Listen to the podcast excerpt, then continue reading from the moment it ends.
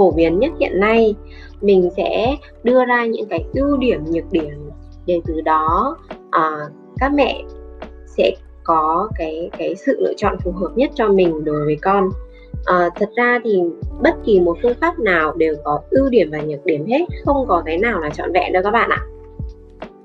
À, đối với phương pháp truyền thống thì à, bản thân mình hay là à, Ừ, kể cả các mẹ thì ngày xưa đó là cái phương pháp hầu như tất cả chúng ta đã đều trải qua đều được bố mẹ chúng mình cho chúng mình ăn bằng ờ, cái cái phương pháp này đúng không ạ? À, và gần đây ờ, cách đây khoảng mấy ngày ấy, mình có xem một cái clip ở trên mạng uh, chia sẻ về một em bé ăn um, em bé ấy nằm ngửa um, ừ, và em bé ý uh, vừa ăn thì vừa khóc. Và cái người hỗ trợ em ý xúc vào miệng uh, không biết là mọi người có xem không à à, em ấy vừa ăn và vừa khóc. À, khi mà cái tiếng khóc vang lên ý, thì cái cái cháo ở trong miệng nó vang theo cái tiếng khóc đấy như cái tiếng mà chúng ta khóc hò nước ấy và thực sự khi mình xem cái video đấy mình rất là muốn thay đổi cái kiểu ăn và muốn lan tỏa những cái điều tích cực hơn đến với mọi người để những cái tình trạng đấy sẽ sẽ không còn nữa à, và cũng có một cái video khác mà mình nhìn thấy một uh, bà mẹ cho bé ăn. Đó là một người mẹ Ấn Độ à, cho bé ăn theo kiểu là bé nằm và để cái tay một tay thì để cầm trong cái tay này thì có cháo còn tay này thì liên tục liên tục vào vào miệng con. À, mình đồng ý là theo cái phong tục của các các quốc gia nhưng mà cái việc ăn liên tục liên tục và bé nằm như thế thì rất là nguy hiểm đối với lại bản thân trẻ. Và nó cũng là cái điều mà cái cái bữa ăn đấy nó trở nên không vui vẻ một chút nào.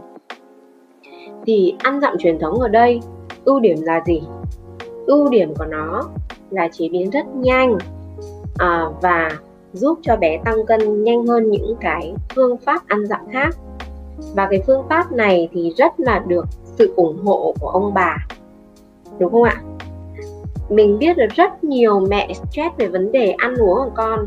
Mẹ thì muốn là ăn theo uh, phương pháp kiểu nhật hoặc bé chỉ huy nhưng ông bà thì không đồng ý.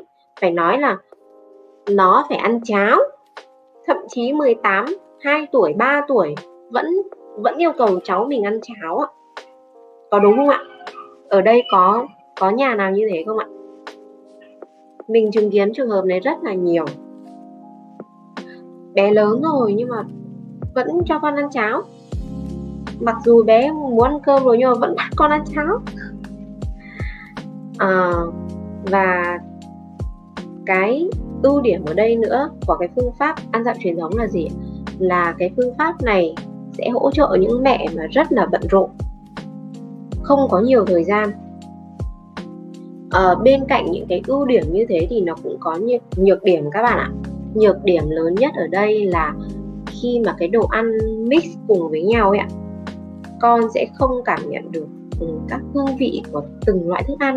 Con sẽ không cảm nhận được là uh, cái vị của cháo nấu từ gạo nó ngọt thanh như thế nào nó thơm ra sao hay mùi của của mướp ấy ạ nấu lên nó thơm như nào vị nó ngọt như nào hoàn toàn bé rất khó cảm nhận và hầu như không cảm nhận được các mùi vị trong đồ ăn.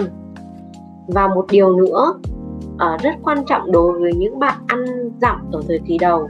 Khi mà chúng ta mix đồ ăn cùng với nhau ấy ạ thì khi mà bé bị dị ứng thì hoàn toàn bố mẹ sẽ không biết được là con dị ứng từ những cái thực phẩm nào. Để mà mình khắc phục đó là một điều rất rất là nguy hiểm đối với bé ăn dặm ở những giai đoạn đầu các bạn nhé. À, và cái nhược điểm ở đây nữa là gì? À, là khi bé ăn theo cái phương pháp này say quá nhiều, nhuyễn quá nhiều, khả năng ăn thua của con cực kỳ kém.